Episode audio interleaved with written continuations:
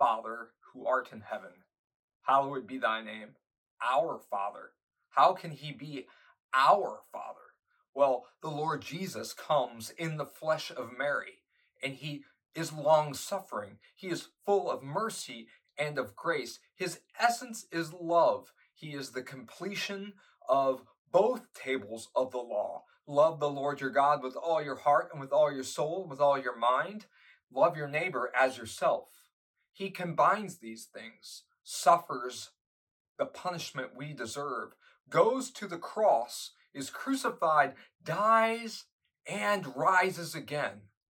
All of that work makes him our Father, makes Jesus our brother. If Jesus is our brother, then God the Father, Jesus Father, is our Father. Now, what about Father? Father. That is the one who is the provider, the protector, the one who gives you all things and hedges you in on every side against every enemy. He is the one who knows best about how to take care of you and gives you everything you need. Thus, he says, I am your father and you are my children. You get the station, the name, the position that Jesus has.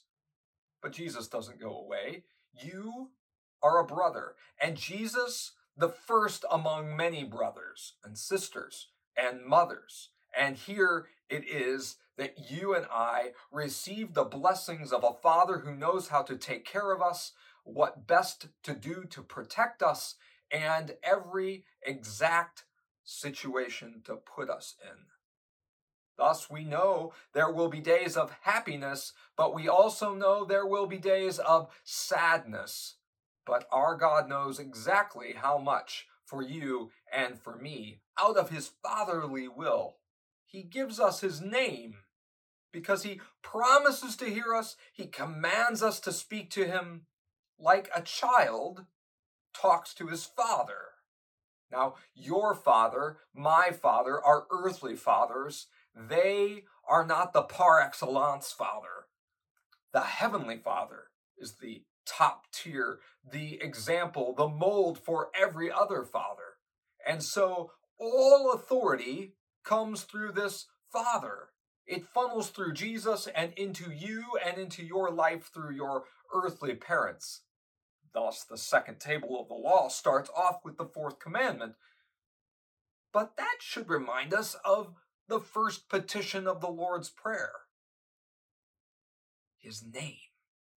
His name has been given to you that just like you can bounce into your living room and ask your father something, you also can kneel before the Heavenly Father and ask Him all things. How do we say it?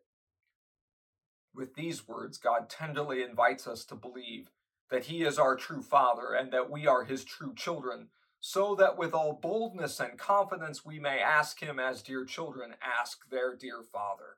Why do we pray? Why bother? Well, because he always listens to what has been said. Thanks be to God for his work among us.